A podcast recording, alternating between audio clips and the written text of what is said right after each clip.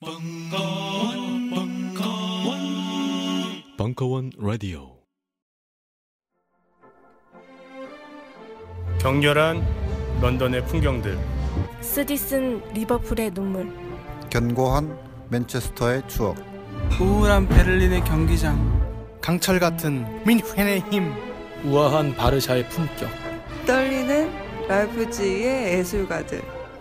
뒤틀리는 파리의 리듬 정윤수의 스포츠와 예술로 떠나는 유럽 도시 여행.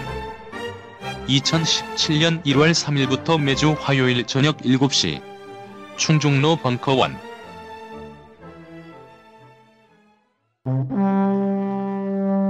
철학 박사 강신주의 더 필로소피. 국가는 불가피한가? 2부. 2016년 9월 8일 강연 데이빗 흉 아세요? 영국의 경험론자? 흉은 경험론자답게 이래. 나는 국가의 유지를 위해서 사람들이 계약한 걸 본 적이 없다. 경험적으로. 요, 요, 제가 그래서 요거 한번 보세요. 요거, 요거 한번, 요거, 요거 한번 보세요. 151페이지에 두 번째 paragraph 있죠. 사회 계약론이 있죠. 예, 여기서 제가 흄의 얘기를 잠깐 썼어요. 요것도 관심 있으면 논문 찾아서 읽어보세요. 사회계약론이 하나의 진리인 것처럼 통용되던 시절, 그것이 단지 하나의 허구에 불과하다고 공격했던 또 다른 철학자가 있었다. 그가 바로 스코틀랜드 출신의 경험론자 데이비드 흄이었다. 그의 논문 원초적 계약에 대하여가 중요한 이유도 바로 여기에 있다. 이 짧은 논문에서 휴문, 인간이 결코 자유롭게 계약을 맺기 어렵다는 사실을 가난한 농민들과 장인들의 사례를 예를 들며 설명한다. 다른 지역으로 떠나서는 결코 조금도 살 수 없는 가난한 사람들은 어떤 계약이든 달게 수용할 수밖에 없는 처지에 있다는 것이다. 만약 진정으로 사회 계약이 가능하려면 모든 사람들이 자유롭게 주어진 국가나 사회를 떠나서 살 수도 있어야만 한다. 이 점이 바로 휴무로 하여금 당시 유행하던 다양한 사회계약론들을 허구에 불과한 것으로 공격하게 했던 핵심 근거였다. 경험론자는 오래 살아야 돼. 예. 네. 왜냐하면 약간 무식하기도 하지만 이게 제일 세거든요. 아유, 안 그렇던데. 어, 이 요거, 요거 세다. 사회계약론은요, 경험이 없었던 사람들만 아마 어디서 외워서 떠들 수는 있을 거야. 근데 그러는 거야. 이제 사회계약론 나오니까 휴문 보는 거야. 동네 다니면서. 열심히 여기 뭐 계약했어요? 자유롭게? 양도한 적 있어요? 아, 없어, 그런 게. 떠나지 못하는 거야. 그냥 계약할 수밖에 없어요. 이해되시죠? 노사협정 같은 거 있잖아요. 노동자와 최저임금 결정을 할 때. 어, 이해되시죠? 그 메커니즘 봐. 그거는 그 노사정 협의회 때는 괜찮죠. 개별 사업장 단위로 들어가 보라고. 노동자는 못 살잖아요. 거기 떠나면 거기 일하는데. 근데 자본가는 폐업할 수 있잖아, 회사를. 자본가의 최고의 정가의 보도는 회사를 문을 닫아버리면 돼. 이, 이 상태에서 무슨 노사협정을 맺어요? 맺기를. 아무 의미도 없지. 근데 이게 계약이라고요? 계약 아니라는 거야.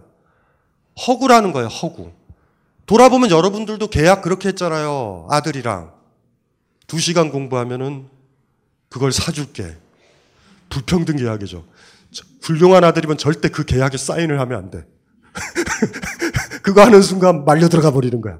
항상 계약은 강자가, 강자가요, 아주 강교하게 그 약자를 지배할 때 쓰는 게 계약이야. 무슨 말인지 알죠? 자기는 계약을 파기할 수 있지만 약자는 계약을 파기하면 안 되니까. 뭐 이런 것들이 계약이잖아요. 그래서 휴미 이제 경험론적으로 아니 잘도 그러겠다 이런 거예요. 잘도 그러겠다. 그렇다고 해서 휴미요 루소처럼 라디칼한 사람 아니야. 보수적인 사람이야. 그러니까 휴메 건강하면 그런 거예요. 그냥 왜 그런 사람들 있잖아요. 다른 이유에서 새누리당을 싫어하는 사람들 있잖아요, 옆에. 좀 묘한 그 사람들 있잖아요. 그냥 상식적으로 그냥 이상한 이유로 싫어하는 사람이 있잖아. 그, 그런 사람들 없나요? 뭐, 뭐, 최근에 이슈가 뭐가 있지? 전혀 다른 이유에서. 예를 들면 이런 거야. 아, 얘 들지 말자. 이거 재미없다. 어쨌든, 사회계약론이 왜 출현했는지 아시겠죠? 더 이상 신에 의해서나 뭐에 의해서 강제력에 의해서 이렇게 국가를 정당하지 못했을 때 남는 방법은 신이 없으니까 여기 살고 있는 피지배자들을 이용을 해가지고 우리가 계약한 것처럼 퉁치자라는 거야. 여러분들 헌법 있죠? 계약했어요? 헌법을 여러분이 만들었냐고. 우리나라 헌법은 어떻게 만들었어요? 몇몇 지식인들이 만들어가지고 그냥 대충 통과했고 뭣도 모르고 투표했잖아, 다. 계약 내용이 고지가 안 되면 보험도 위법인데, 씨.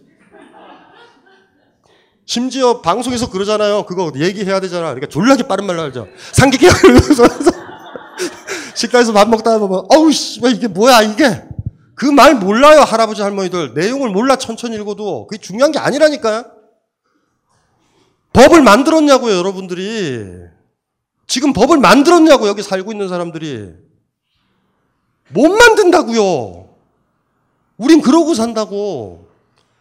그러니까 이 사회계약론의 논리가 나중에 되면은 그 지금 현재 우리 시스템 있죠. 우리가 뭐 법 만들고 뭐 우리가 만드는 게 아니라니까. 우리가 만들면 깔끔해져요, 법은. 그렇게 복잡하지 않아. 거짓말은 체계적이고 복잡해요. 진실은 심플해요. 몇 가지 뭐 필요 없다. 우리 사는 건 남 때리지 마라. 네? 한무라비 법전만 지켜도 돼. 우리는 사실은 눈에는 눈, 이에는 이. 어우 깔끔하다 이거. 무슨 말인지 알죠? 이건이랑 나랑 똑같으면 돼. 이거 허용치 않는다. 이해돼요? 우리 부르주아 계층이나 자본가 계층이나 기득권 계층들이 범죄를 저질렀을 때 처벌받는 거랑 우리랑 다르잖아. 왜 그거 몰라요, 보면서. 그냥 당연하게 또 받아들여. 그러니까 교육부 그 관리가 개돼지라는 얘기를 하는 거예요. 주장을 해야지, 똑같이. 똑같이. 우리는 알잖아요, 지금. 그래서 오늘, 오늘 강의는 이렇게 떠들면서 그러는 거예요. 아, 이거를 막 다 각도에서 얘기를 하는 거죠. 국가에 대한 해무, 해무, 아주 오래된 그런 의식들을 해체를 해야 된다고. 국가라는 거 수탈과 재분배의 기계고, 국가라는 건 억압기구예요. 국가라는 건. 민주주의랑 어울리지 않아요. 진짜 야비한 건 국가가 민주주의를 참칭한다라는 거예요. 우리는. 제가 그 나중에 그 부분을 썼잖아요. 민주주의가 됐었던 거는 아테네에 한 번 있었어요, 아테네. 그리고 아테네 민주주의의 핵심은요, 지도자를 우리가 리콜할 수 있었다라는 데 있어요. 지도자의 리콜이요. 무슨 말인지 아시죠? 대표자를 뽑아갖고 대통령이든지 간에 상태가 안 좋으면 지지율 32% 대통령이 유지를 하고 있다라는 이 황당한 나라에서 어떻게 생각해요? 대표성도 없으면서. 우리 리콜 못해요. 법에 의해서 임기가 보장된다고. 여러분들 임기 보장하자고 합의 본 적 있어요? 우리 개개인들 앞으로 태어날 누구들한테 또 내년에 선거권을 가질 누구들한테 법은 강제적인 법률로 따라야만 되는 걸로 그 사이에 있다고. 선거는 민주주의의 꽃이 아니라 민주주의의 치부예요. 매 생활에 민주주의가 돼야 된다고. 선거만 해라. 선거 때만 너희들 뜻을 표현하고 5년 동안은 짜그러져 있어라. 이게 무슨 민주주의예요. 민주주의라는 건 수시로 사람들 한 사람 한 사람들이 정치적 주권을 행사를 할 수 있어야 된다고. 우리 못하게 한 거 알잖아요. 법률로. 도로교통법, 음, 집시와 시위에 관한 법률. 거기에 우리 지배자와 피지배자가 나온다? 국회의사당 근처에서 시위하면 안 돼요. 시끄럽기 때문에. 청와대에서도 시위하면 안 돼요. 그네 언니 주무셔야 되기 때문에. 그럼 씨발 대통령한테 불만이 있는데 설악산 가서 시위를 해요? 그 어디가 시위를 해, 우리가. 그러면 차 지나가는다고 시위 못해. 그, 그 법률 그렇게 만드는 거예요. 걔네들이 원해서. 집시법을 만들었을 때 누가 좋다고요? 체제가 좋지. 이게, 이게 우리의 문제라니까요. 그래서 이게 사실 여기서부터 출발하는 거예요. 계약했지 않느냐? 이러는 거야. 너희가 투표를 했지 않느냐라는 거야. 너희가 그 대표자를 뽑았지 않느냐라는 거야. 그런데 우린 더 물어봐야 된다고. 왜 그 새끼가 그 법률에 사인을 했는지 모르겠어요. 그 국회의원 새끼가. 이 얘기는 관심도 없고 얘기도 안 해요. 왜냐면 그걸 알면 우리가 또 시비 걸수 있으니까. 국회에서 오늘 무슨 법이 통과됐는지 아세요? 그 법 하나하나 하나들이 통과해서 비정규직도 만들어지고 다 만들어지는 거야. 대다수 노동주들한테 나쁜데 누가 그걸 찬성을 할까? 찬성을 하지 않죠, 전혀. 그냥 통과하는 거예요. 그들의 정당성은 뭐야? 사회계약의 거대한 논리에 따라서 한 사람 한 사람들이 한 사람 한 사람들이 주권을 모아서 대표자한테 줬고 대표자가 어떤 걸 결정을 했다면 모든 사람들이 결정했다. 안 그래요. 그 시스템을 만든 게 우리가 아니라니까. 대표 뽑아서 법 만드는 게 부르주아 체제가 만든 거예요. 이들이 만든 거야. 여러분들은 거수기야. 그러니까 개돼지죠. 아주 아프게 받아들여져야 돼요. 근데 그 개돼지라고 하는 새끼도 가만히 보면 개돼지급이거든요. 지도 개돼지면서 새끼가 그 새끼도 그거 안 하면 못 먹고 살잖아. 그 까불고 있어요. 그럼 그놈이 그놈도. 예. 근데 개돼지라는 말은 큰 역사 철학적 지평에서 맞아요. 어, 체제나 국가에 의해서 사육당하고 있고 이 체제나 국가가 아니면 못 먹고 살 것처럼 느낌이 딱 들게 되면 지배 관계는 만들어진 거예요. 지배는 이렇게 온다고. 차라리 옛날식의 지배가 좋지 않아요? 내 목에다가 개목걸이 만들어놔서 내가 도망갈까봐 간신, 감시하는 상태. 그 상태. 그 상태는 자유의 꿈을 꾸잖아. 여러분들은 지금 자유의 꿈을 꿔요? 아니다. 직장에 들어가서 삼성의 개목걸이를 묶어야 편안함을 느껴. 이제는 사료가 계속 나오겠구나. 참 재밌어요. 어, 재밌어. 그 말이 맞는 것 같아요. 노동자들이 사회를 변화시킬 수 있는 혁명을 일으킬 수 있을까? 노동자들이 회사가 없어지면 못 먹고 사는 노동자들이 사회를 변화시킬 수 있을까? 이 문제를 누군가가 던진다면 뭐라고 대답할래요?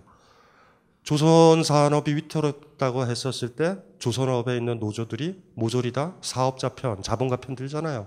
일단은 살려달라고. 그래서 그런 거예요. 그 참 재밌다. 그래서 저, 저 그때도 얘기했잖아요. 대개 역사적으로 혁명은 농사 짓는 사람들이 일으켜요. 농사 짓는 사람들은 알거든요. 국가가 해준 게 뭐가 있어, 씨발. 내가 졸라게 노동하고 태양 이거 잘하게 했는데.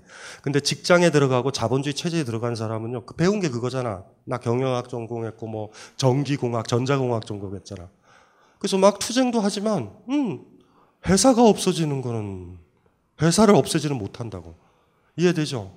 우린 그렇게 길들였으니까. 이게 이제 심각한 거예요.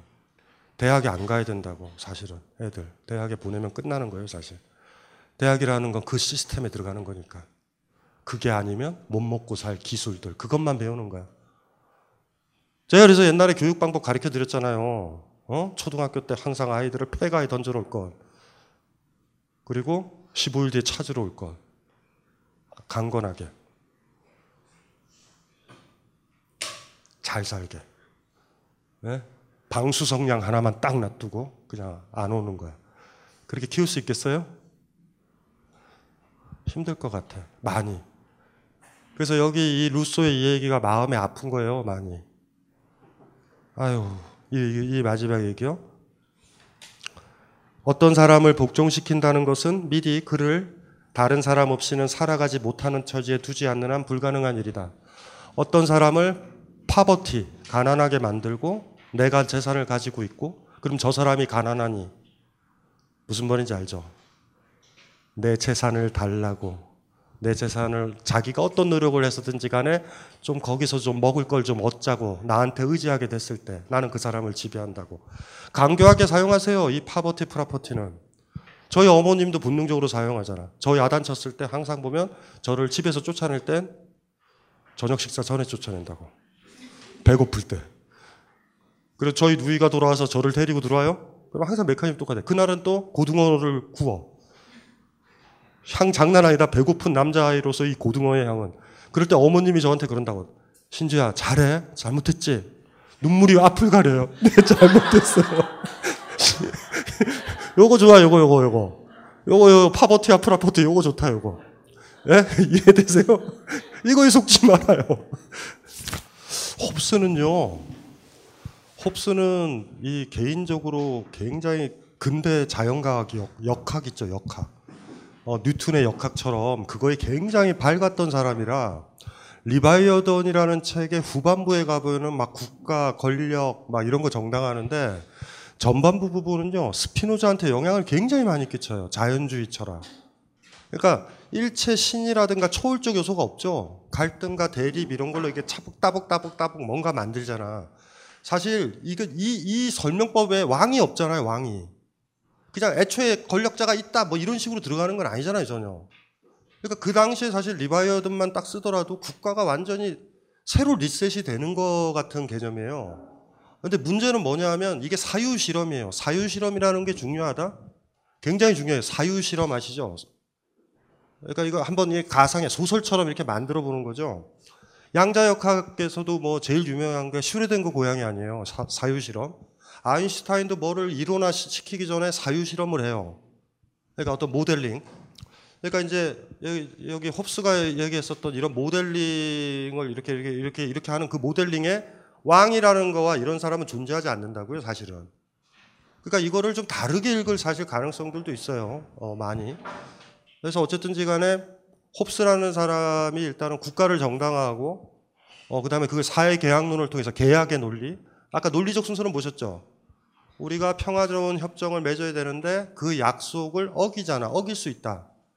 그러면 그거를 안 어기게 만들어야 된다. 그래서 국가가 필요하다. 이 순서로 이렇게 이렇게 만들어 간 거예요. 어, 무슨 말인지 이해되시죠? 그러면은 홉스의 논의를 사실 공격을 하려면 개개인들은 유대와 연대가 제3의 권력이 없어도 유지된다. 어, 이거, 이걸로 가는 거죠. 이해되시죠? 그러면 사실 홉스는 붕괴될 수도 있어요. 사유 실험에선. 어. 우리도 지금 사실 이런 논리를 사실 따지고 있죠. 어, 어떤 남녀가 동거를 하고 있다. 법적으로 보호 못 받아요. 두 사람이 사랑의 관계가 유지되는 한 동거 생활은 유지된다고. 근데 결혼을 딱 하게 되면 법적 약속으로 인정을 받고 그렇게 되면서 어쨌든 공권력이 동원될 수가 있는 거죠. 어, 이해되시죠? 그러니까 여러분들도 사랑이 식었을 때 공권력에 의해서 자기 피해 보상을 받겠다. 나를 상처 준 거야. 지금까지 난 손해 본 거고 내 삶은 소비된 거야. 이렇게 돼 가지고 돈을 받을 수는 있어요. 근데 그 전제 조건은 뭐냐 하면 계약이었다라는 거예요. 우리는 사랑이 아니라 사랑과 계약은 좀 다른 거예요. 그러니까 요 간극도 사실 있어요. 우리한테는. 그러니까 요걸로 출발을 해도 되는 거죠. 어차피 뭐 누군가랑 결혼해서 새끼도 치고 곁하등도 이렇게 살아야 되니까 나는 너랑 계약을 해서 결혼을 한 거야. 예를 들면 연애 결혼이 아니라 중매 결혼이라든가 이런 것들은 전형적으로 계약이에요. 그 사실 중매 결혼 같은 경우가 커플이 오래가 사랑하지 않아 별로. 어느 정도 조건이 맞아서 결혼을 하잖아요. 그러니까 인간의 결혼을 그렇게 신비스럽게 생각하지 않았으면 좋겠어요. 제가 봤을 땐. 충분히 다른 이유에서도 할 수 있어요. 판타지를 거기서 좀 제거를 해야 돼, 많이.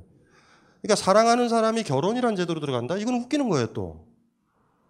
왜냐하면 그걸 들어가는 순간 나중에 사실은, 사실은요, 공권력을 이용해서 자기 헤게모니와 기득권을 장악하고 자기 손해를 배상받기 위한 탐욕스러운 노력으로 들어갈 거예요. 그러니까 사후적으로 홉스의 얘기가 맞다라는 느낌이 되는 거야. 내가 이래서 너랑 결혼을 했고 합법적으로 법, 법망의 보호를 받으려고 한 거고 네가 도망가니 난 네가 약속을 어겼으니 네가 피해 보상을 해야 돼. 사후적으로 여러분들 자신이 홉스가 얘기했던 자연 상태에 만인에 대해서 전쟁하고 있는 이기적인 존재가 나다라는 걸 사후적으로 인정하게 되는 계기가 그 계기예요. 그래서 결과적으로도 뭐 옛날에도 얘기했지만 어, 계약 말고 누군가 압도적인 그 공권력이 계약이 파기됐었을 때 불이익을 어, 보전해주고 보상해주고 하는 이런 거 말고 사랑이라는 거 이거 좀 다른 거예요. 많이 달라요. 의외로. 오늘도 아마 많은 커플들이 또 결혼을 했을 거예요. 그들은 지들이 뭐 하는지 몰라요. 예. 자기 사랑의 힘들을 그렇게 신뢰하지 않아. 진짜 사랑하는 남자 있거나 여자 있으면 동거하세요. 같이 살아. 왜 결혼이에요, 굳이? 법률은 강자가 의미 없어요, 그거. 다 의미 없는 게임이에요, 사실은. 그러니까 사실은 보면은 인간관계를 우리가 어떻게 설정을 할 것인가 이걸 한번 생각을 해봐야 되죠. 우리가 이기적이고 탐욕적이고 내가 이기성에 매몰이 되면 될수록 아이러니하게도 계약, 강력한 공권력은 계속 요청될 거예요. 반면 우리가 타인을 신뢰하고 유대하고 연대하고 그러니까 불교식으로 따지면 보시도 하고 도와주고 이런 관계라면 국가는 필요 없죠.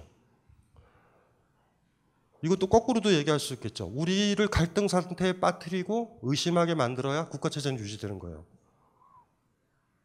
지금 너무 좋은 조건이잖아요. 그러니까 취업 힘들잖아. 이러면 갈등하고 경쟁하게 돼 있거든요. 그리고 국가의 지배력은 훨씬 더 세죠. 많이. 왜냐하면 너무나 많은 사람들이 파버티의 상태에 있기 때문에. 그래서 내가 이렇게 국가가 좀 어? 돈도 좀 지원하거나 아니면 어떤 회사에서 뽑아주면 막더 환장하게 좋아하는 거죠. 이러면서 그 조그만 빵을 가지고 경쟁을 하게 되니까 까먹지 마셔야 돼요. 음, 우린 그런 조건 하에 지금 있는 것 같아. 그래서 홉스가 했었던 자연 상태에 대한 사유 실험을 바꿔도 돼요. 아, 우리는 진짜 그렇게 할까? 근데 우리는 국가 안에 있잖아. 그러니까 이거를 보기가 힘들다고요. 클라스트르의 위대한 점은 그러, 거기에 있어요. 직접 가서 본 거야. 클라스트르를 제가 봤었을 때 왜 매력적이었는지 아세요? 인간들의 특징들이 있어요. 대부분 인간들이. 거기는 그렇게 살더라 라고 얘기하는 게 100%더 좋아요. 이런 사회가 좋지 않아? 이렇게 얘기해봤자 그게 되기나 하겠어요? 이상일 뿐이지? 이러잖아. 그러니까 진짜 한 방에 보내면 돼요. 한 방에. 그러니까 결혼은 이런 거야, 사랑은 이런 거야 라고 다 필요 없어요. 샤르트르와 보바르 얘기만 딱 보여주고 그 보여주면 되잖아요. 그냥 아주 쉬워요. 아니면 선배 결혼 아, 선배가 그냥 같이 살아가는 모습만 보여주면 돼. 이게 사랑 아니니? 이렇게도 가능해. 이걸 보여줘야 대부분 인간들은 어 가능하네 이렇게 생각을 한다고. 사유 실험 가지고는 안 돼요 사실. 클라스트르가 이제 매력적이었었던 게 옛날에 이제 처음으로 이제 클라스트르를 한 십 몇 년 전에 접했을 때, 아, 강의할 때 편했어요. 이렇게 살고 있다는데. 무슨 말인지 알죠? 그게 가능하기라도 하겠어요가 아니라, 진짜로 그리 살고 있다라는 건 굉장히 소중한 거예요. 어, 요거, 요거는 그 의미가 있는 것 같아요. 자연 상태의 핵심이 뭐냐 하면, 자연 상태 사실은 다른 사유 실험이에요. 동등한 개인들이 지금 이렇게 하고 있다라는 식으로 홉스는 얘기했지만 자연 상태에서 동등하지 않아. 모든 사람이 사기나 모든 사람이 사자가 아니에요.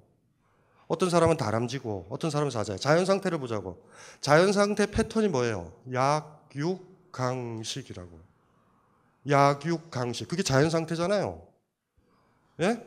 늑대가 늑대나 악어가 약자를 잡아먹는다고 해서 그걸 뭐라고 안 그러죠? 그걸 인정하는 거잖아요. 그러면 자연 상태와 반대된다. 자연과 반대된다라고 한다면 약육강식의 반대가 돼야 되는 거예요. 무슨 말인지 아시죠? 약자라고 그래서 잡아먹으면 안 되고 강자라고 그래가지고 강자의 지배를 받아서는 안 돼. 반약육강식이 문명이라고 생각하는 거예요. 클라스트르의 생각은 국가는 약육강식 시스템이라는 거예요. 강자나 지배자가 있고 약자가 있고 국민들이 있는가 이렇게 시스템에 권력자가 있고 권력 없는 사람이 있고 자본가가 있고 노동자가 있는 거예요. 이게 야만 상태라는 거예요. 아무리 차, 자동차를 몰고 다니고 에어컨을 틀고 해도 의미가 없다라는 거예요. 그거는 야만 상태라는 거예요. 약육강식은. 이해 되세요? 그러니까 클라스트레 얘기는 아주 쉬워요. 문명은 뭐냐 하면 문명은 뭐냐 하면 짐승과 다른 인간의 고유함은 뭐냐 하면 반약육강식이다라는 거예요. 반약육강식이니까 어떻게 돼요? 원칙은 쉬워. 강자라고 그래서 복종하지 않고 약자라고 그래서 지배하지 않는 거예요. 그러니까 뭐 진짜 힘든 게 뭔지 아세요? 예? 강자한테 강자한테 저항할 수는 있어. 약자 부리는 거 있죠. 약자를 함부로 부리거나 이용하거나 있죠, 있죠. 그렇게 하지 않으려는 거야. 영화를 보시면 자세히 알 거예요. 아메리카 인디언 사회에서 아이를 때리는 일은 있지 않아요. 아예 안 때려요. 아버지라고 어머니라서 애를 때리지 않아요, 절대. 인디언 영화에서 남자가 여자 뺨 때리는 거 봤어요? 때리지 않아요, 절대. 의외로. 약자한테 폭력을 행사하지 않아요. 강한 사람은, 당당한 사람은요, 약자라고 그래서 내가 때리지 않거나 때리거나 억압하지 않는다고. 강자라고 그래서 그 사람한테 복종하지 않아요. 굉장히 힘들잖아. 이 사람이 나보다 더 센데 복종하지 않는 거 힘들잖아요. 근데 인디언들은 클라스트르가 남아메리카에 가서 봤던 인디언들은 그렇게 살아요. 대표적인 게 추장, 추장. 인디언의 추장 있죠. 대표자가 아니야. 명예직이야. 클라스트르의 국가에 대항하는 사회 보면 추장제에 대해서 얘기를 해. 그, 그게 굉장히 아이디어를 주는 거죠. 그러니까 그게 왜 소중한지 아시겠죠? 어? 이런 국회의원들, 이런 대통령도 뽑을 수 있네? 이런 느낌이 무신 들어요. 그러니까 추장의 역할은 뭔지 알아? 명예직이야. 명령을 못 내려요. 심한 명령을 못 내려. 추장인데. 이해돼요? 왜냐하면 인디언 사회는 명령을 누가 내리고 명령을 듣고 시스템이 없단 말이에요. 추장을 뽑아. 추장의 역할은 부유해야 돼. 왜냐하면 추장 막사 있죠. 추장 막사. 인디언들이 가서 회의를 하잖아. 그리고 추장의 역할이 뭔지 아세요? 계속 말해야 돼. 재밌게 해줘야 돼요. 무슨 말인지 알아요? 그리고 추장 막사에서 그 인디언 공동체 사람들이 오면 그 추장 집에서 뭘 가져가도 돼. 이렇게 훅 가져가도 된다고. 어머, 에어컨 좋네요. 가져가도 보내줘야 돼. 추장은 그 역할을 해야 돼요. 계속 말해줘야 돼. 뭔지 알지? 침묵하는 존재가 아니야. 두 사람이 있는데 어색한 침묵이 돌 때 그 침묵을 깨려는 사람이 약자다? 인간관계에서? 무슨 말인지 알아요? 어색해지면 먼저 말을 해서 윤활유 뿌리는 애가 약자야. 진정으로 있지 약자와 강자는 두 사람이 침묵했을 때 나와. 가만히 카페에 앉아 있는 거야 남녀가. 그다음 먼저 얘기하면 지는 거예요. 아주 쉬워요 그거는. 여러분들도 그 기억나죠? 교수님 앞에 딱 갔는데 아니 시어머니 앞에 섰을 때 먼저 말해야 돼 며느리는. 이게 묘한 거지. 추장이 씨발 이게 권력자가 아니야. 겉보기에는 권력자가 존경은 받는데 내 실은 하나도 없어. 말해주는 존재. 재밌게 얘기해주는 존재. 그리고 어떤 사실이 있으면 공동체 사람들한테 뭐, 뭐예요? 통보 정도는 하는 거예요, 정보를. 인디언들이 왜 궤멸했는지 아세요? 북아메리카 인디언들이? 제로니모라는 추장 아세요? 제로니모라는 말 아, 아시죠? 제로니모가 그런 식으로 추장에 추장에 추장에 추장을 계속 뽑아가지고 뽑았었던 대추장이에요. 그건 어차피 저쪽에 저 미국 애들, 기병대 애들이 국가 시스템이잖아, 군대니까. 이쪽도 어쨌든 유대를 해야 되잖아. 그런데 문제는 뭐냐면 제로니모의 가족들이나 혈족들이요, 기병대한테 너무 죽어서 개인적 복수심이 불타. 이해되시죠? 그러면서 다른 부족 사람들 명령을 내리려고 그래요. 그 다음날 다 떠나.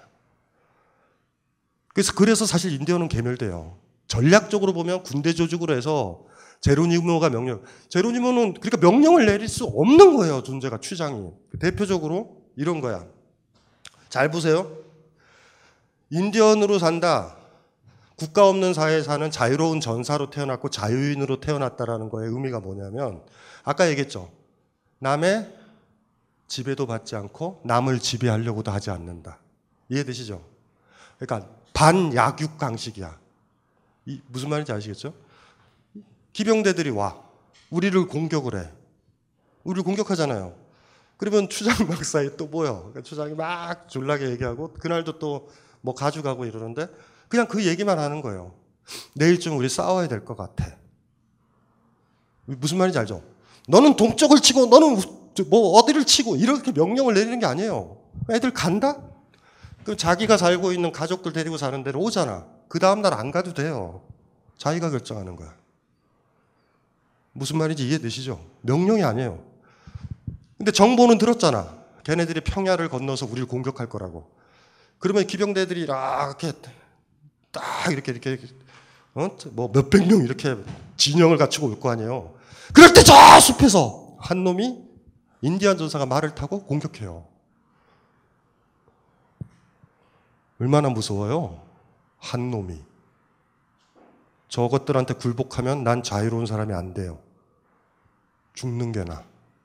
노예로 사느니 죽는 걸 선택한다고. 근데 그 옆에 있는 놈도 또 와.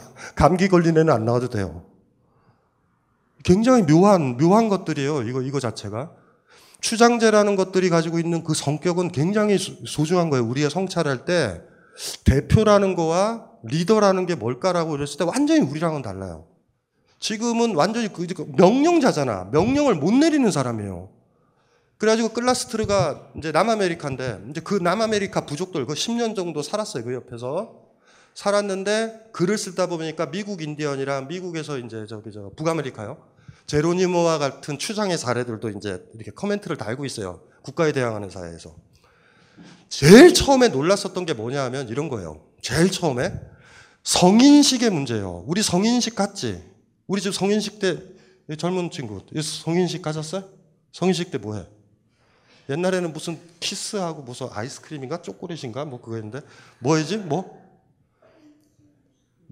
여자가 여자가 남자한테 향수 주고 거꾸로요? 남자가 여자한테 향수 주나? 남자가 여자한테 향수를 주고 여자는 남자한테. 야, 그러면 잠깐만, 잠깐만. 그러면 남자는 그냥 태어났을 때부터 성인이라는 거예요? 우리 성인식을 하잖아요. 미, 아메리카 인디언들, 원주민들, 국가에 대항하는 사회 성원들의 성인식은 처참했어요. 클라스트르가 봤을 때 구멍을 뚫어. 이런 데다가 이렇게 살에다가 이렇게 뚫어요. 쇠꼬챙이로 뚫는다고. 비명을 지르면 안 돼. 어른이 되는 길이니까. 울면 안 돼. 울면은 실패자예요. 견뎌야 돼. 그리고 어느 부족은요, 이게 자연스럽게 떨어질 때까지 있어야 돼. 조금 터프한 사람이면 손으로 빼면 안 돼요. 터프한 사람이면 이런 데다가 이렇게 해서 찢으면서 떼도 돼. 터프하면. 안 그러면, 그게 무슨 말인지 알죠? 흉터가 딱 생기는 거야. 비명을 안 질러. 많은 사람들이 그랬대요. 이들은 야만인들이다. 어떻게 저렇게 하고 있지? 무슨 말인지 알죠? 막 뜯고 막 피부 그거 하고 막 새기고 막 뭔지 알죠? 칼로. 우리 그 영화에도 가끔 보셨잖아요. 그게 성인식이에요. 우리는 향수인데, 우리는 향수 키스 이런데 걔네들은 안 그래. 처음에 이렇게 봤어요. 근데 놀라운 사실은 그게 노예의 표시가 아니야. 어른이면 다 그걸 가지고 있어, 공동체에서. 너 어른이야! 그 부족에서 너 어른이야! 라고 생각하는 사람은 흉터가 똑같아. 그러니까 지배와 억압의 표시도 아니에요. 나는 흉터 없고 노예 잡아가지고 흉터 만들 수 있잖아. 옛날에 그 저기 우리 저 중국에서는요, 노예를 잡아놓고 노예가 도망갈까봐 눈을 뺐다고. 노 예 도망갔다가 눈을 뺐어요. 눈, 노동을 시키려고 그러니까. 예, 이해되시죠? 눈도 뽑았다고. 민자의 기원이 그거잖아요. 요게 눈인데 동자가 없는 거야 이게. 갑골문에 따르면. 이 민이라는 글자는 민중에 잡혀온 노예 피지배 계층을 민이라 불렀다고. 민. 이게 이게 이게 인과 민이 달라요. 인이 귀족들 지배층들. 민이 피지배층들이야 되게 그리고 이 그 기원은 이게 각골문에 보면 그러니까 이런 식으로 글자 요렇게 있는 글자가 있어 요 요거는 눈이 있는 애들 요거, 요거는 눈이, 눈을 뺀버린 거야. 못 도망가게. 네, 이해되죠? 그러니까 이 당시에 이 민이라는 글자가 생겼을 때만 해도 자유로운 의식은 있었던 거야. 눈이 보이면 도망가는 거야. 눈을 빼버린 거야, 이렇게. 음. 그래서 이게 누구는 눈도 있고 누구는 하고 뭐 이렇게 계급을 나타내는 것도 아니죠. 계급 사회에서 본다라 그러면 이렇게 문양을 좀 다르게 하잖아. 근데 국가에 대항하는 사회, 그런 공동체를 클라스트르가 관찰해 본 결과 다 있어요, 똑같이. 그게 뭐냐 하면 그게 뭘까라는 문제예요. 막 고민했죠. 서양 사람들은 처음에 뭐라고 그랬겠어요? 어머나 야만스럽게 어떻게 저렇게 성인식의 사람 몸을 저렇게 저렇게 하지? 새꼬챙이를 왜 이렇게 꽂지? 이렇게 생각했을 거 아니야. 그걸 고민을 해요. 클라스트라 제일 먼저. 저건 뭐지? 뭐지? 뭐지? 여기서 그래서 그 얘기가 나와요. 144페이지에 그 클라스트라 얘기 한번 볼게요. 고대적 사회, 고대적 사회라고 하지만 이 고대적 사회라는 표현은 국가가 없었었던 사회이니까 지금 현재 서구 문명 입장에선 고대적 사회로 보이는 거지만 동시대에 있는 사회예요. 여기서 고대라는 의미. 각인의 사회는 국가가 없는 사회, 국가에 대항하는 사회이다. 모든 신체에 똑같이 새겨진 각인은 다음과 같이 선언한다. 즉, 너희는 권력의 욕망을 지니지 않을 것이고, 복종의 욕망을 지니지 않을 것이다. 라고. 우리와 분리되지 않는 이 법은 분리되지 않는 공간, 즉, 신체 그 자체 이외의 어느 곳에도 새기는 것이 불가능한 것이다. 이미 이 모든 것을 알고 있었고, 끔찍한 참혹함을 대가로 그보다 더 끔찍한 참혹함이 출현하는 것을 막고자 한 이 야생인들의 감탄을 금할 수 없는 심오함, 그것은 바로 신체에 새겨진 법은 망각할 수 없는 기억이라는 점이다. 아프죠? 아프잖아, 찔리면. 근데 그거는 약속을 하는 거예요, 비명을 안 지르는 건. 누구도 지배하지 않고 누구의 지배도 받지 않겠다는 약속을 하는 날이야. 아프지? 흉터 남죠? 살다 보면요, 약자가 보이잖아. 강자가 보이잖아요. 이해되죠? 그때 굽신거리거나 누굴 지배하려고 그러면은 자기는 개돼지가 된 거예요. 마치 짐승이 된 거야. 야만이 된 거예요. 난 어른이고 인간 공동체고 이 인디언 사회의 특징은 우린 인간이다라는 의식이 너무 세요. 우린 인간이야, 짐승이 아니야. 이런, 이런 거. 지금 우리 사회는 야만의 사회예요. 아무리 우리가 BMW를 몰고 다녀도 아시죠? 강자가 약자를 지배하잖아. 이게 무슨 인간 사회냐고요. 핵목이 있다고 우리가 뭐 동물보다 나아요? 그 정도면 뭐 강력한 짐승이지. 이빨이 더 날카로운. 근데 인디언들은 이런 거예요. 근데 그게 힘들잖아.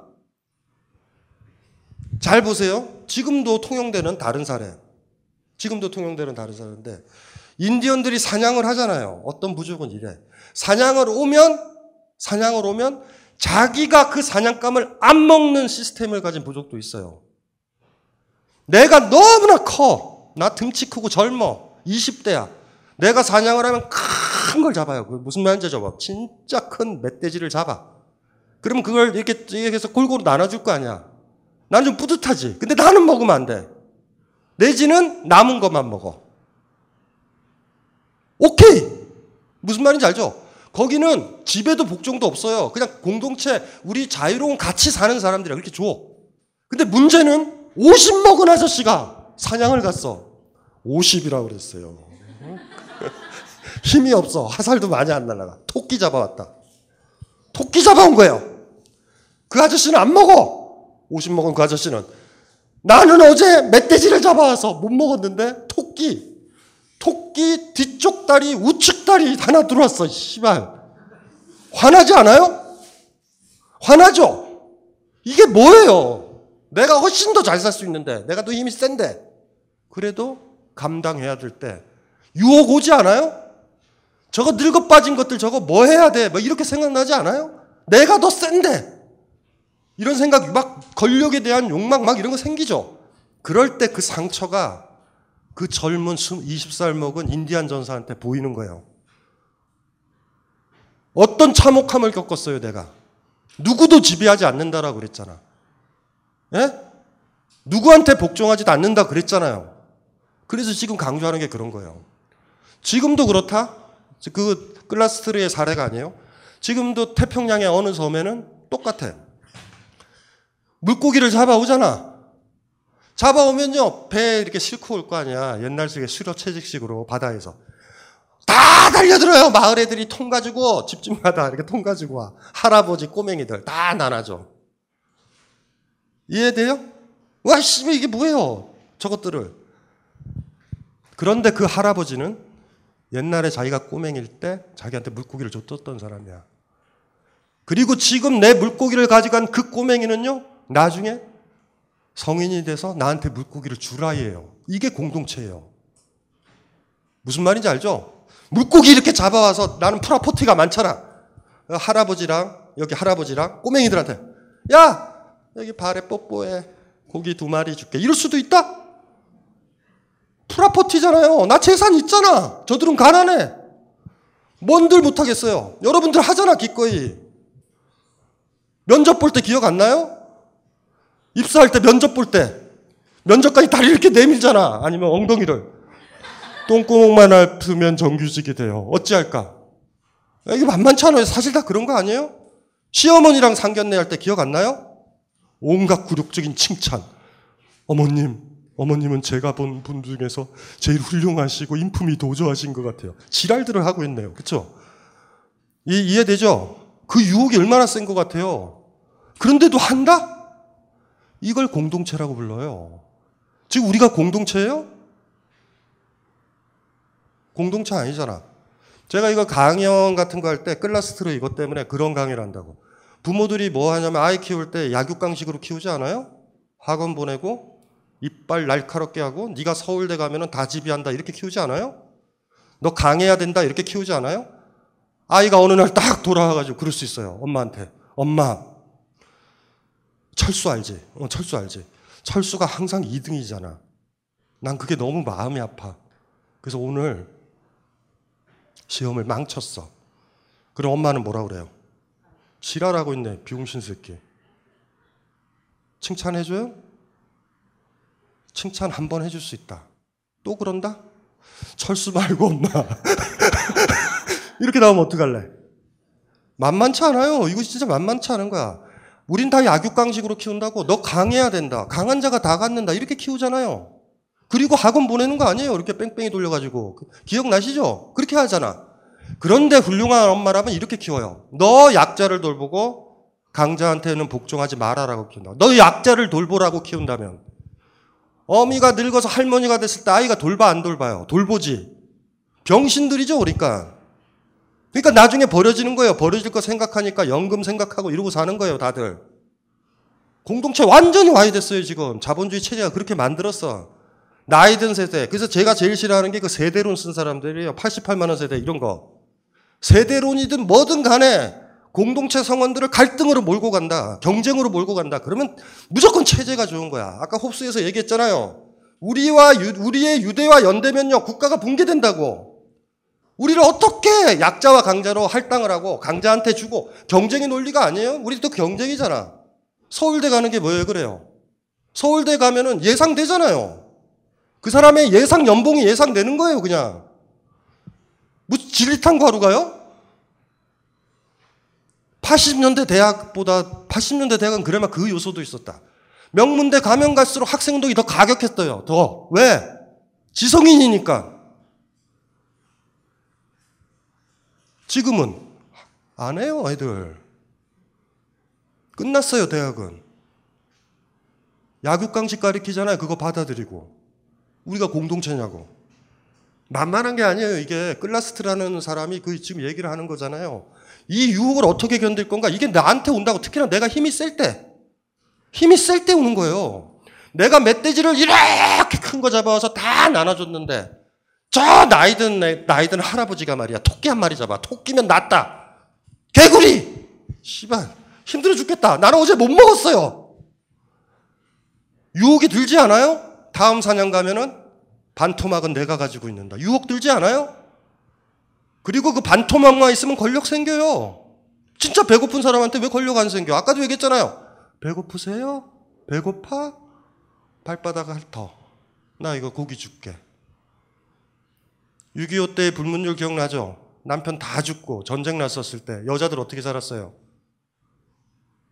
쌀 반만 말 줘도 몸을 내줬었던 시절이 있다고. 에? 그게 약육강식이라는 거예요. 먹고 살아야 되니까. 그리고 막 각오를 다지죠. 내 이 치욕을 나중에 갖겠다. 이래 또, 또 강자 되게 되려고 그러겠죠 또. 6.25 때 얘기예요. 6.25 때 얘기. 우리 얼마나 많이 죽었는데. 굉장히 많이 죽었잖아요. 남자들 없어지고 부역 가서 죽고 전쟁터에 가서 다 죽었다고. 여자들이 뭘 먹고 살아? 어떻게 뭐 농사 지어요? 땅도 없고? 애들은 우는데 어떡할 거야? 그럴 때 옆집 아저씨가 쌀 반만만 가져와도 자야 되는 게 예의라고. 그런 시절도 있어요. 그게 그게 무슨 시대예요? 그게 약육강식이잖아. 남편 없잖아요. 내가 지금 일할 남편이 없잖아. 그게 공동체냐고. 공동체가 아니에요. 제가 얘기를 했잖아요. 남태평양 그 섬마을 어때요? 사냥을 딱 해가지고 물고기를 많이 잡아. 잡고 오면 애들이랑 어른들이 막 통을 가지고 와요. 이렇게 통을. 그 물고기를 이렇게 가지고 가. 자기는 얼마 안 가죠. 근데 막 놀랍지 않아요? 그 여유로움 있죠. 장기적 안목 아니에요, 사실? 어? 어? 돌아보면 저 할아버지들이 나를 먹였어요. 부모를 못 만났다라는 게 중요한 게 아니에요. 그 공동체는 아버지가 자본가라서 내가 잘 살고 이런 사이가 아니에요. 그 안에 자유로운 사람들은 그리 사는 거예요. 다 내 아이들인 거야. 다 내 아이라고 그러면 경쟁시켜요? 쟤는 내 아이니까 조, 조, 좋아져야 되고, 쟤는 그래서 더 좋아져야 되고, 쟤는 권력을 줘야 되고 이러잖아. 이해되시죠? 하나의 방법이 있어. 애를 낳자마자 애를 공동육아를 시켜서 애가 누군지도 모르게 해야 돼요. 그래야 공동체의 가치는 간신히 살 거예요, 어쩌면. 그리고 자기 아이가 절절하면 애들 있는 그걸 다 도와줘야 돼. 무슨 말인지 알아요? 가능하겠어요? 만만치 않다. 이거 만만치 않아요. 유혹이 왜 안 들어요? 들지. 그래서 인디언 사회랑 국가에 대항하는 사회는요, 그러, 그렇게 한 거예요. 몸에다 새기는 거예요. 자유로운 사람들은 다. 그래서 비명을 지르면 안 돼. 그거 가지고 비명을 지르는 사람들이 나중에 그, 그 유혹이 들 때 그걸 어떻게 견디겠어요? 무슨 소리인지 아시겠죠? 클라스트르가 그걸 본 거예요. 여기 뭐 노골적으로 얘기하잖아요. 너희는 권력의 욕망을 지니지 않을 것이고 복종의 욕망을 지니지 않을 것이다.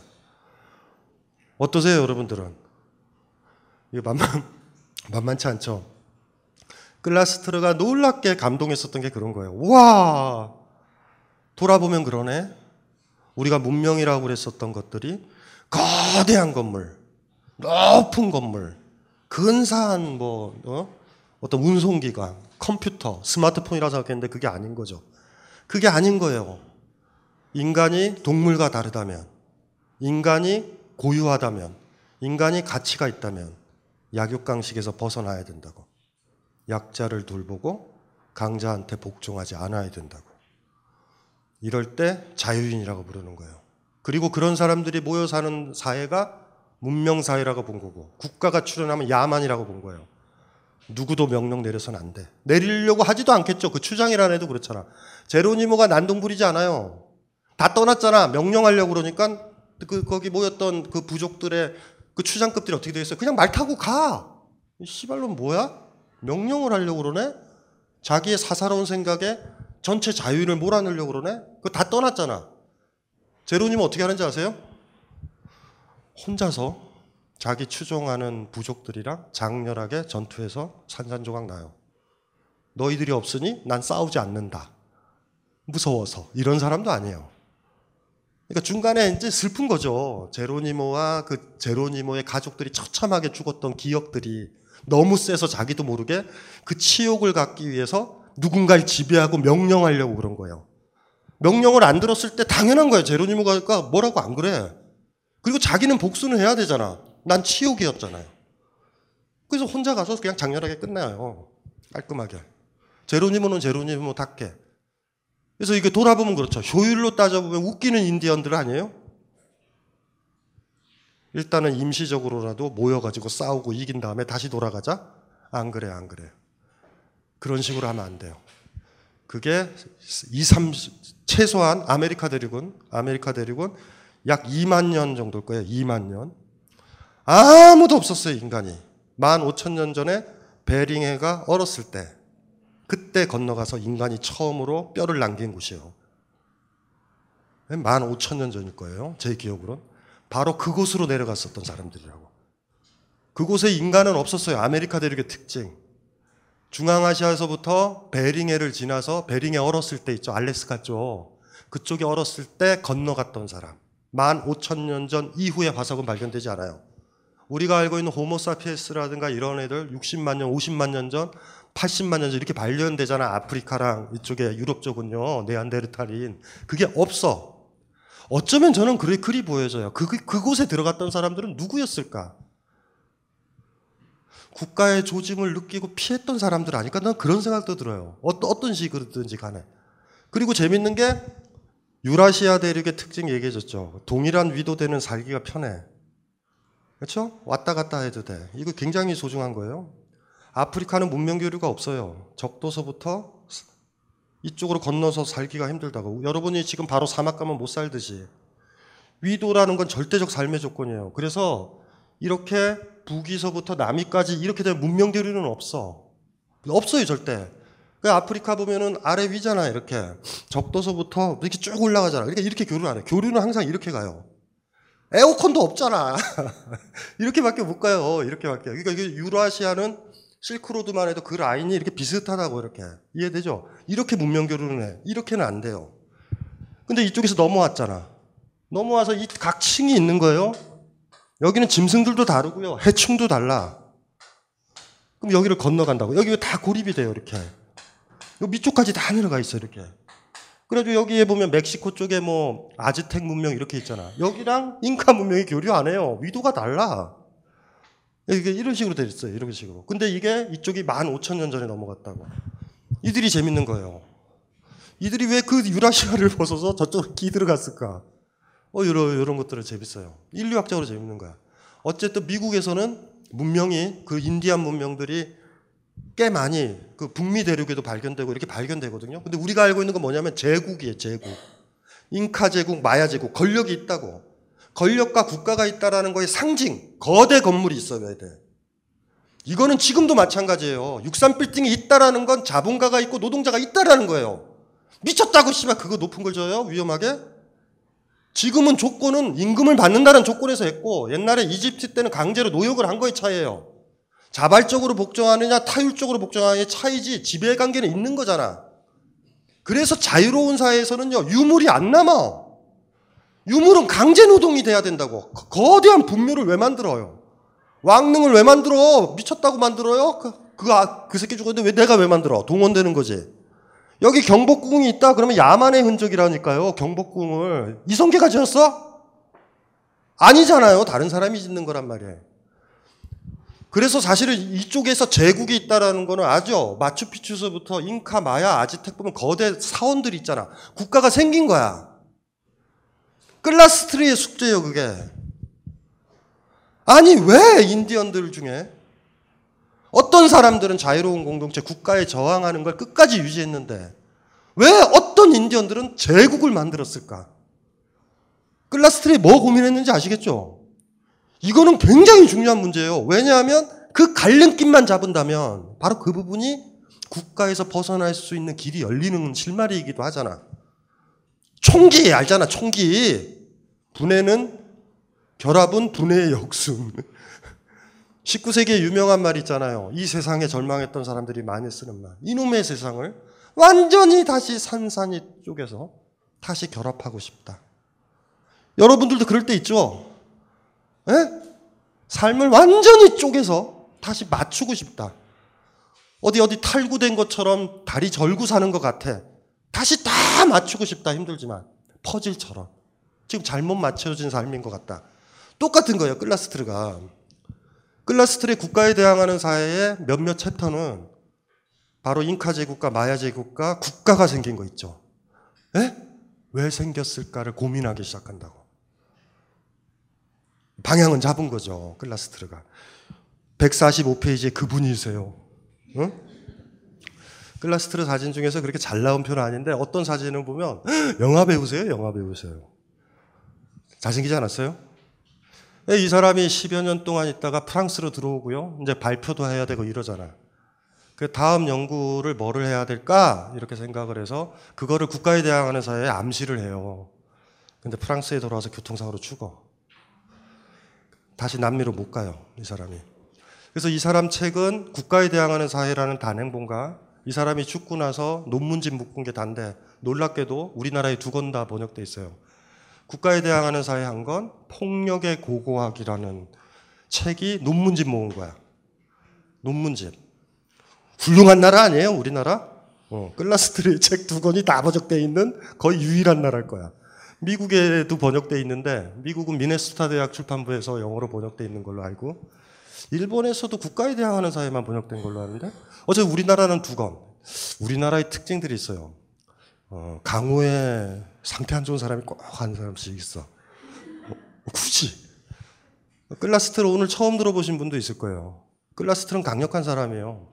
그 제가 이제 농담 삼아 그러죠 사람들한테. 너 박사학위 논문 쓰고 싶니? 위대한 학자 되고 싶니? 클라스트르 대신 들어가. 국가가 어떻게 생겼는지 해명을 해내. 여기 있을 때가 아니라고. 다 필요 없어요. 생각하지 마요.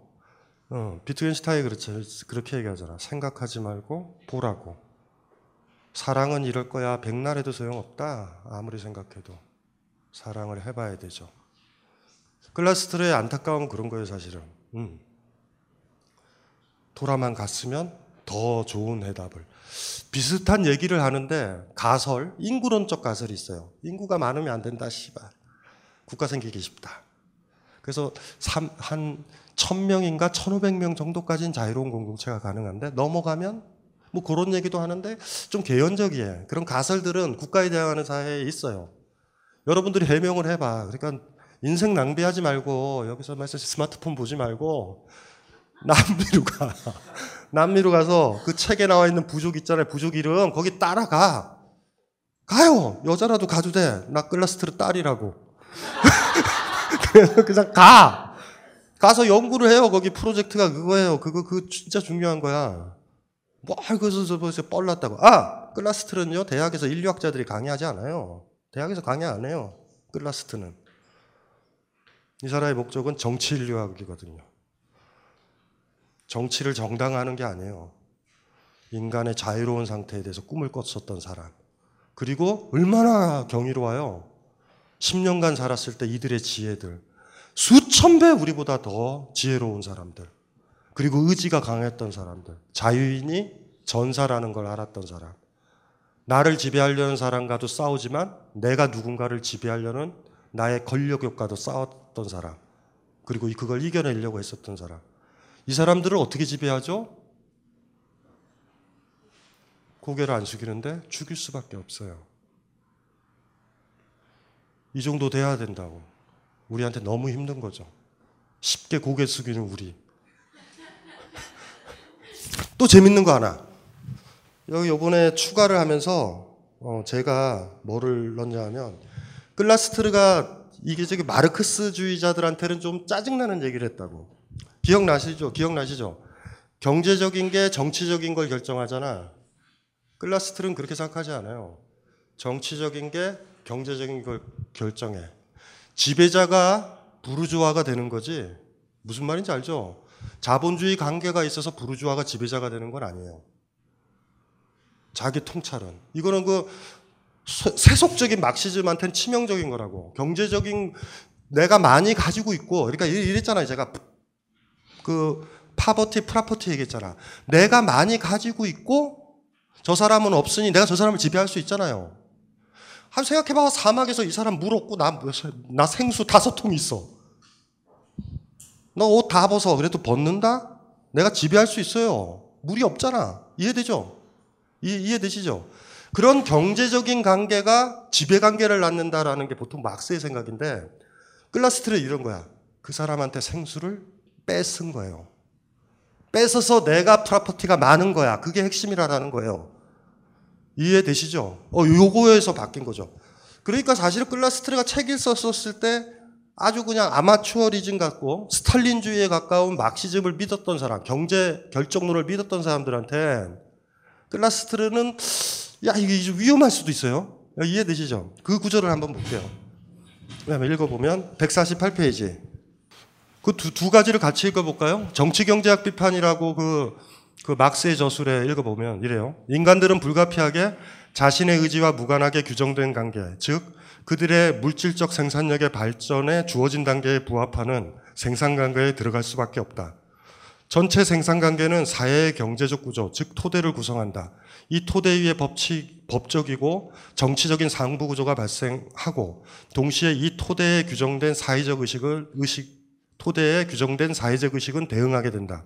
물질적 삶의 생산 양식은 사회적, 정치적 그리고 지적인 삶의 일반 가정의 조건이 된다. 많이 들어보셨죠? 어, 어. 이게 뭐, 뭔지 알죠? 부유하기 때문에 그 사람이 부유하기 때문에 지배력을 갖는 거고 법적인 걸 만들어서 그 부유한 걸 정당화할 수 있는 여러 가지 절차도 나온다라는 거예요.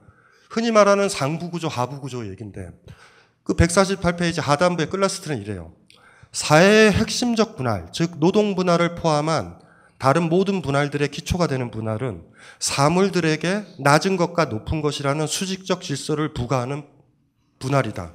군사적이든 아니면 종교적이든 권력을 잡은 사람들과 그런 권력에 복종하는 사람들 사이의 정치적 구분이 핵심적인 분할이라는 것이다. 정치적 권력 관계는 경제적 착취 관계에 선행하고 그것의 기초를 제공한다. 소외는 그것이 경제적이기 이전에 이미 정치적인 것이다. 권력은 노동에 선행하고 경제적인 것은 정치적인 것에서부터 파생된 것이다. 국가의 탄생이 계급의 도래를 결정했던 것이다. 권력은 노동에 선행한다. 맞다. 내가 힘이 있기 때문에 누굴 노예로 부리는 거잖아요, 사실. 그러니까 어쨌든 억압적 관계를 공격했다라는 거는 마르크스랑 클라스트르가 맞아. 근데 선택은 달라요. 선택은 달라. 많이 달라요. 클라스트르는 직접적으로 요구하는 거예요, 여러분들한테. 바로 여러분들 수준에서. 마르크스 도식이면 경제 구조와 생산 구조나 너무나 거대한 것들이 다 변한 다음에 사회가 변하잖아. 클라스트르 지금 정치적인 걸 극복을 해내야 된다라는 거야. 클라스트르의 일관적인 주장이 그런 거예요. 그렇죠? 파라오가 어떻게 피라미드 만들게 노, 노예를 동원했어요? 권력이 있으니까. 그래서 뭔가가 만들어지는 거죠. 어, 클라스트르의 지적이 그거예요. 정치적인 게 우선이다. 경제적인 것보다. 정치적으로 우선하는 사람이 자기를 유지, 그 권력을 유지하는 방법으로 돈을 쓸 수는 있어요. 돈을 쓸 수는 있는 거예요. 경제적인 거에서 정치적인 게 들어보지 않는다. 1차적인 걸 우리가 뭘로 볼 거냐는 거예요. 현실적으로는 돈 많은 사람도 권력이 있고 정치적인 사람도 권력이 있어. 지배자들의 양쪽이다. 그들이 왔다 갔다 하잖아요. 그래서 국회의원들이나 그타 등등 대부분들이 재산과 국회의원이 비슷하잖아. 여러분들이 엄두에 안 나는 돈이 있죠. 베이스에. 그- 그런 그런 그런 것들을 보잖아요. 근데 클라스트르는 어쨌든 이론적인 차원에서 이 세상에 그 말 한마디가 중요하죠. 권력은 노동에 선행한다. 권력은 노동에 선행한다. 권력은 노동에 선행하는 거예요. 내가 권력이 있으면 나는 일을 안 해도 돼. 누굴 부릴 수 있어. 요게 1차적으로 봐야 된다. 지금 이렇게, 이렇게 생각을 하는 거예요. 돌아보면 이 도식 맞잖아요. 어, 사회주의권, 스탈린주의 체제에서 스탈린과 공산당 아이들 중심 세력들 노동 안 했잖아. 그들은 권력이 있기 때문에. 그리고 계획 경제를 밀고 갔잖아요. 뭐 어렵진 않아요, 그거는. 그러니까 우리가 이제 너무 막시즘에 젖어 있었던 옛날 사람들은 어, 클라스트의 얘기가 이렇게, 이렇게 확 다가오는 거지. 어? 그러니까 이게 너무 도식, 도식적인 생각이었어요, 사실은. 막스의 생각이. 미치 경제적인 게, 그러니까 너무 도식적인 거야. 경제적인 거, 육체적인 거, 뭔가 관련된 거. 상부구조, 정신적인 거, 위에 있는 거, 이렇게 생각한 거죠. 그래서 몸이 이렇게 변하거나 붕괴돼야지, 뭐 몸이 아프게 되면 정신도 혼미해지고, 뭐 이런 식으로 생각한 거예요, 편하게. 근데 이 사람은 그렇지 않았다고. 몸이 건강해지려면, 때때론, 때때론, 건강해지려고 정신을 다잡아야 돼요. 거기서부터 출발할 수도 있다고. 그러니까 그러니까 막스 도식의 전통적으로 가다 보면 큰 시스템 내에서 경제 발전 변화 이런 것들이 있어야 사회가 변하게 되는단 말이에요. 내 힘으로는 안 돼. 근데 당장 권력의 문제는 우리가 직접 직면하는 거잖아. 약자냐 강자냐의 문제니까. 클라스트르는 아주 그러니까 마지막에 이, 이, 이, 이 읽은 부분이 국가에 대항하는 사회의 마지막 결론 부분의 글이 국가에 대항하는 사회예요, 글이. 그 부분의 시작 부분에 나오는 말이에요. 어우, 젊은 친구가 대단하죠. 흔히 뭐 진보의 대부라고 하는 마르크스를 한 방에 날려버리는 거예요, 그냥. 정치적 위계관계가 경제적 위계관계도 만든다. 그 이상도 이하도 아니다. 물론 때때로 경제적 위계관계 안에 정치적 위계관계가 함축되기 때문에 경제적인 것들 때문에 정치적 위계관계가 생긴다고 착시 효과는 가질 수는 있어요. 어차피 마찬가지잖아. 현대사의 특징이 그거죠. 돈 많은 놈이나 권력 가진 놈이 지배하는 거 아니야. 그렇죠? 그러니까 뭐 우리 입장에서는 뭐 크게 크게 지금은 그래요. 지금은 편하게 읽히는데 클라스트르가 처음에 나왔을 때 좌파 세력이나 경제 결정론이 강했을 때는 클라스트르 얘기는 굉장히 뭐라 그러냐면 무슨 말인지 알죠? 사회과학적이지 않은 주장으로 오해되기가 쉬웠을 것 같아. 그래서 클라스트르가 프랑스에 소개됐을 때 그닥 영향력이 세지 않았었던 이유이기도 해요, 그게.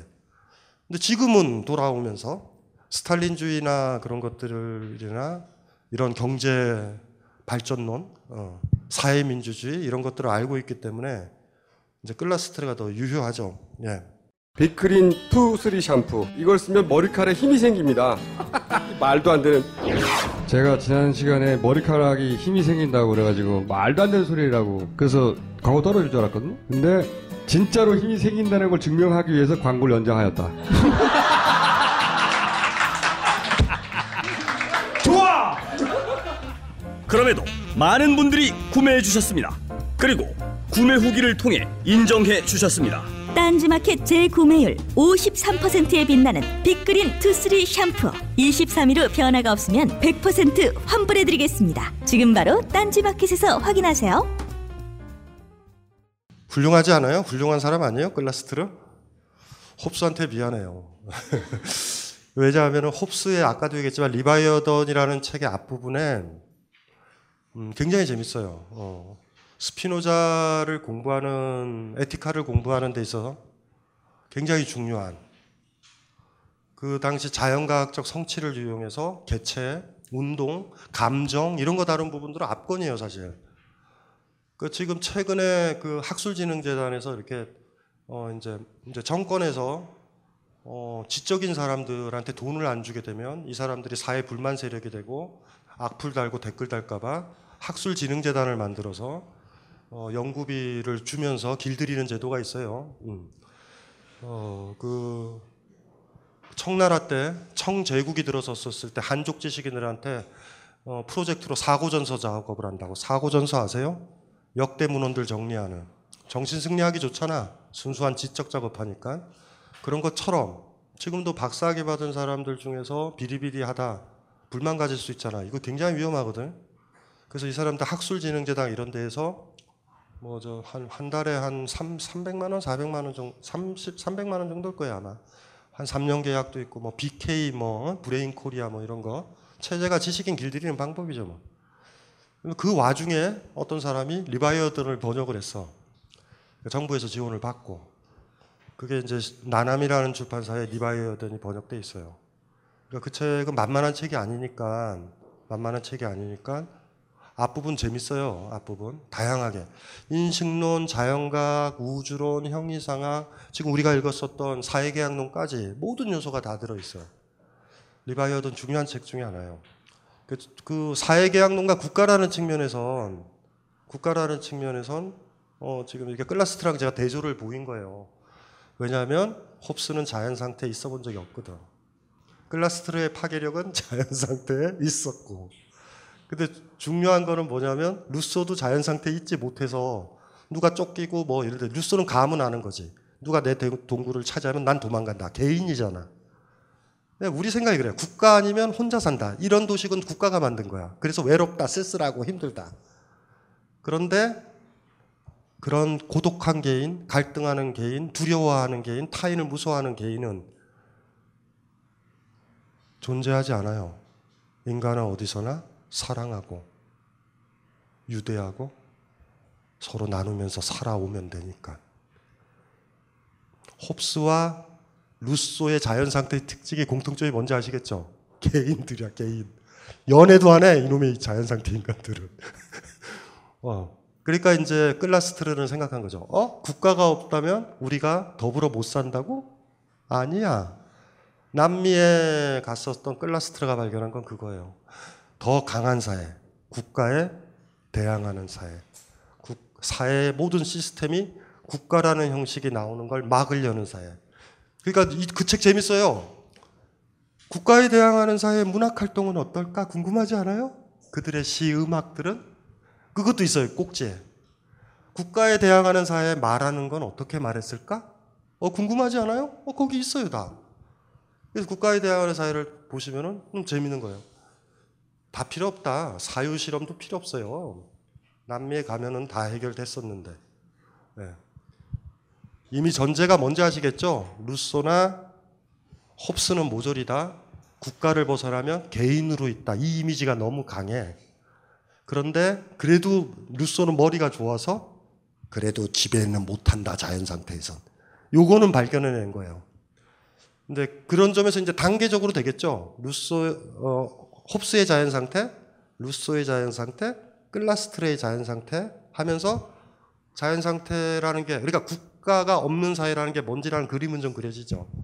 국가가 저주했던 것과 달리 의외로 국가가 암적인 존재라는 것들이 드러날 수 있다고요. 자, 여기서 저기서 쓸데없는 지적인 활동과 책 읽는 활동이 싫고 필드에서 활동하고 싶은 사람들, 예? 남미로 가요.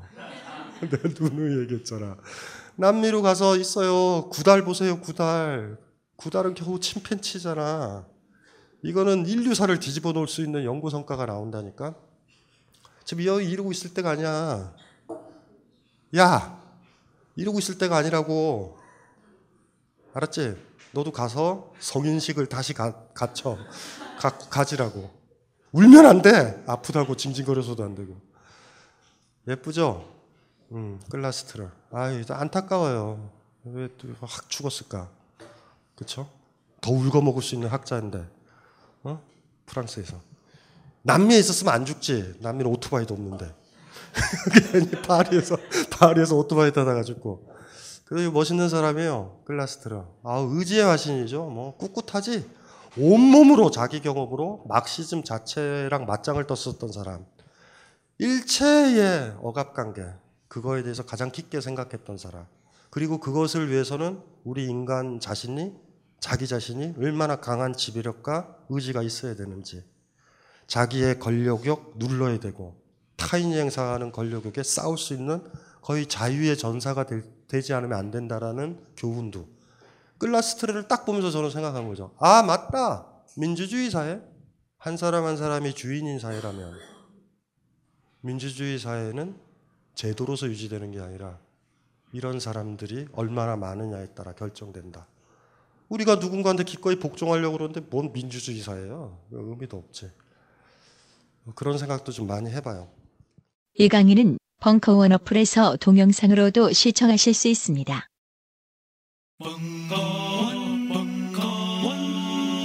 벙커원 라디오